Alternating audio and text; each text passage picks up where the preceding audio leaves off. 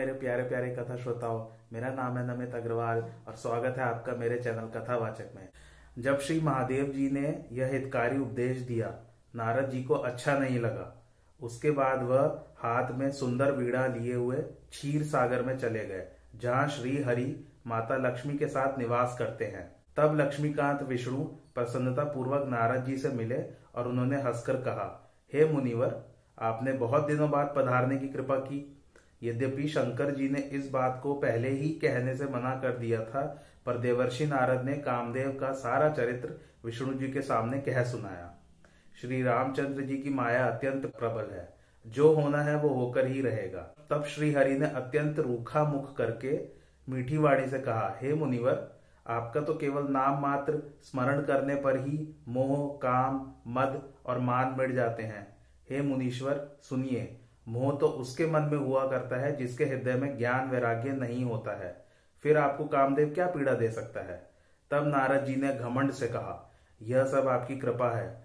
श्री विष्णु ने तब देखा कि नारद जी के हृदय में गर्भ रूपी वृक्ष का अंकुरण हो गया है। तब विष्णु जी ने विचार किया कि इसे तुरंत ही उखाड़ना पड़ेगा, क्योंकि मेरा प्रण अपने सेवक का भला करने का है। उसके बाद अभिमान सहित नारद जी भगवान के चरणों में सिर नवाकर चले गए। इसके बाद श्री विष्णु भगवान ने अपनी माया को फैलाया। उस माया ने मार्ग में सौ योजन के विस्तार का लंबा और चौड़ा एक नगर निर्माण किया, जिसकी भांति भांति की रचना भगवान श्री हरि के बैकुंठ से भी सुंदर थी। उस नगर में मानो कामदेव और रति के समान शरीर धारण किए बहुत से सुंदर स्त्री पुरुष निवास करते थे। उसी नगरी में शील निधि नाम का राजा निवास करता था, जिसके पास अगणित घोड़े, हाथी और सेना थी।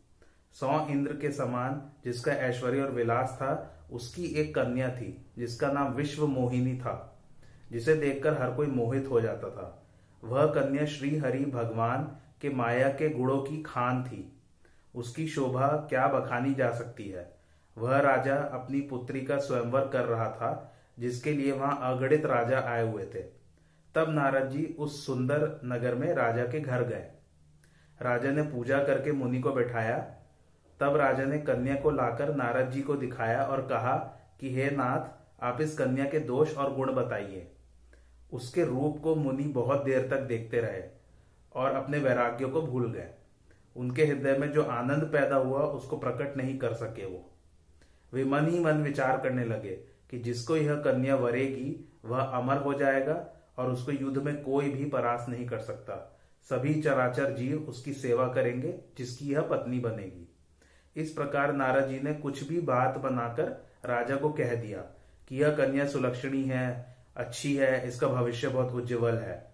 नारद जी ने सोचा कि अब मैं कुछ ऐसा उपाय करूँगा, जिससे कि यह कन्या मुझे ही वर ले। किस प्रकार यह कन्या मुझको मिलेगी, ऐसा सोचते हुए नारद जी जा रहे थे। क्योंकि इसके लिए तो मेरा शरीर अत्यंत सुंदर और शोभायमान होना चाहिए। कि जिसको देखकर राजकुमारी मोहित हो जाए और मेरे गले में ही जयमाल डाल दे। उन्होंने सोचा कि इस समय तो सिर्फ़ भगवान श्री विष्णु ही मेरे सहायक हो सकते हैं।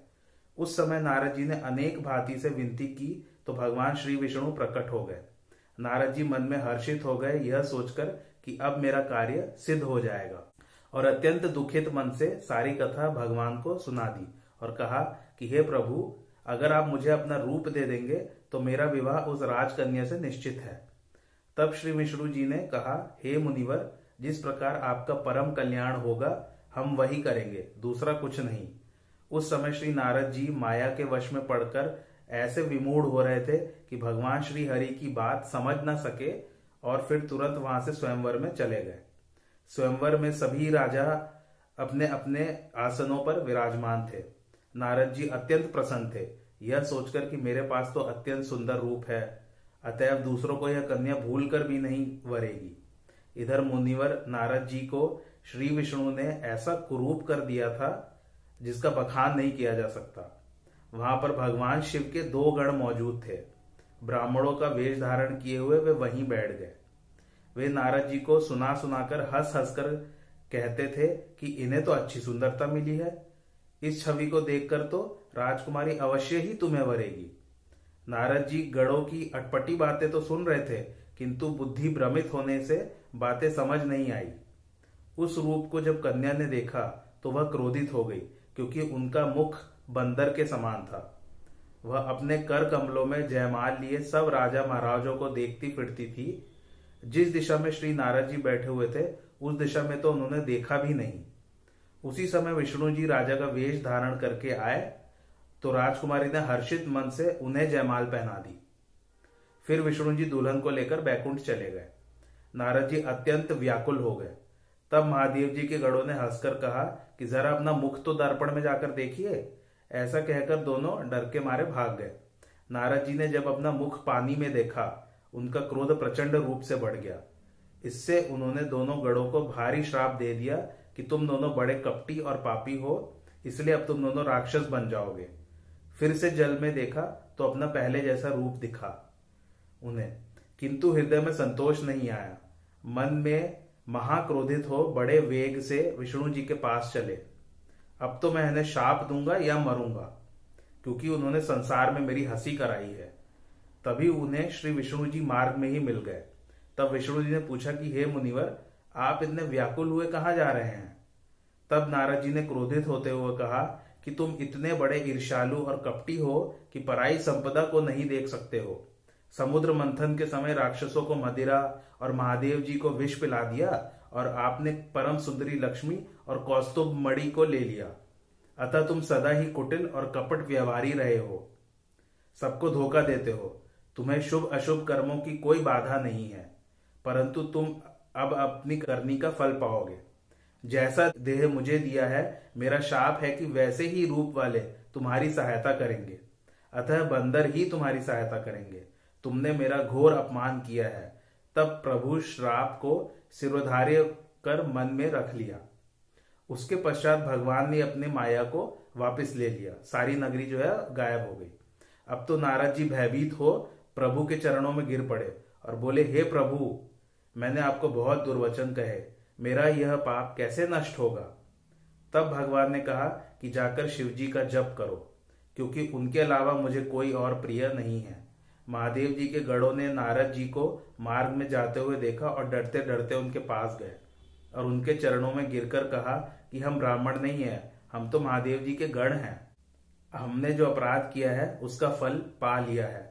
अब आप हम पर प्रसन्न हो, शापानुग्रह कीजिए। मतलब शाप हटाने का कोई उपाय बताइए। तब नारद जी बोले, तुम दोनों बहुत महान तेजस्वी राक्षस बनोगे। जब तुम पूरा संसार जीत लोगे, तब उसी समय भगवान विष्णु मनुष्य शरीर धारण करेंगे। जब युद्ध में विष्णु के हाथ से तुम्हारा मरण होगा, तब तुम्हारी मुक्ति होगी। हे पार्वती, शिव जी कहते हैं, अब एक नई कथा सुनो। मनु और उनकी स्त्री, मनु और उनकी पत्नी शतरूपा जिससे मनुष्यों की अनुपम सृष्टि उत्पन्न हुई। इन दंपतियों में धर्म का आचरण इतना अच्छा था कि आज भी वेद उनकी गाथा गाते हैं। उनके पुत्र राजा उत्तान पाद थे, जिनके बड़े पुत्र ध्रुव श्री भगवान के भक्त हुए। उनके छोटे पुत्र का नाम प्रियव्रत था, जिनकी वेद पुराण प्रशंसा करते हैं। मनु की देवहूति नाम की कन्या थी, जो करदम मुनि की पत्नी हुई। जिनके गर्भ से कृपालु आदिदेव, दीन दयालु स्वामी कपिल मुनि ने जन्म लिया। मनु ने अधिक समय तक राज्य करते हुए भगवान की आज्ञा का पालन किया।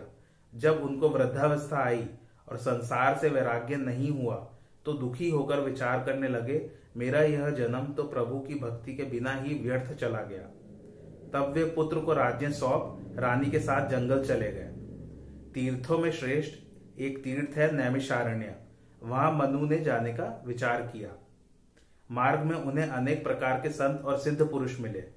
मंत्रों में जो श्रेष्ठ द्वादश अक्षर मंत्र है, ओम नमो भगवते वासुदेवाय, उसको प्रेम सहित नित्य जपने लगे, जिससे उन दंपतियों का मन वासुदेव के चरणों में लग गया। उस समय वे केवल शाक और कंद फलों को ही खाते थे। फिर जब धीरे धीरे तप आरंभ किया, तब उन्होंने जल का आहार आरंभ किया। तथा कंद, मूल, फल इत्यादि खाना छोड़ दिया। उनके हृदय में सर्वदा यही अभिलाषा थी कि भगवान को साक्षात अपने नेत्रों से देखे। जब इस प्रकार महाराज मनु को केवल जल के आधार पर छह हज़ार वर्ष बीत गए, तत्पश्चात वे फिर सात हज़ार वर्ष तक वायु के आधार पर रहे। उसके बाद दस हज़ार वर्ष तक उन्होंने जल वायु भी त्याग दिया और एक पाव पर खड़े रहकर घोर तप करने लगे। यद्यपि उनका शरीर सूकर अस्थि मात्र हो गया था, तब सर्वज्ञ प्रभु ने अपनी अमृत वाणी सुनाई और कहा कि, हे मनु, तुम्हारा तब सफल हुआ, वर मांगो। तब इस प्रकार मनु जी यह सुहावनी वाणी सुनकर हर्षित हो गए। उनका शरीर पुनः हृष्ट पुष्ट हो गया। उसके बाद महाराज मनु ने कहा कि, मुझे यही वर दीजिए कि आपका जो स्वरूप श्री महादेव जी के हृदय में निवास करता है और जिसको जानने के लिए मुनिकड़ यत्न करते हैं, उसी रूप को मैं नेत्र भरकर देखूँ। तब दंपतियों के ऐसे मीठे और प्रेम रस से पूर्ण वचन प्रभु को बहुत प्यारे लगे। इस प्रकार कृपा निधान प्रभु प्रकट हो गए। उन नील कमल, नील मणि तथा नीले नीले मेघ समान श्याम वर्ण प्रभु के शरीर की शोभा देख सौ करोड़ कामदेव भी लज्जित हो जाते।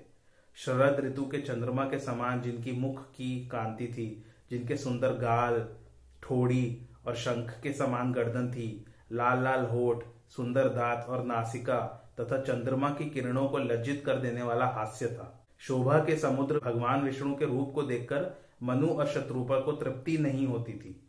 वे आनंद के वश होने से शरीर की दशा भूल गए और प्रभु के चरणों में गिर पड़े। प्रभु ने तुरंत ही उन्हें उठा लिया और उनसे कहा कि, हे राजन, मुझको अत्यंत प्रसन्न और महादानी समझकर जो तुम्हारे मन में इच्छा लगे, सो वर मांगो। तब प्रभु के ऐसे वचन को सुनकर महाराज बोले, आपके चरण कमलों का दर्शन कर हम धन्य हुए, किंतु हमारे मन में एक और बड़ी लालसा है। फिर मनु ने कहा, हे नाथ, मैं सच्चे भाव से कहता हूँ कि मैं आपके ही समान पुत्र चाहता हूँ। तब मनु की ऐसी प्रीति देखकर करुणा सागर प्रभु ने कहा, तथास्तु, परंतु मैं अपने समान पुत्र कहाँ जाकर खोजूं? इसलिए हे राजन, मैं स्वयं ही आकर तुम्हारा पुत्र होऊँगा। शत्रुपा को हाथ जोड़े देख भगवान ने कहा, तुम्हारी भी जो इच्छा हो, वर मांगो। इस पर शत्रुपा ने कहा, मेरे स्वामी ने जो वर मांगा है, मुझे वही प्रिय है।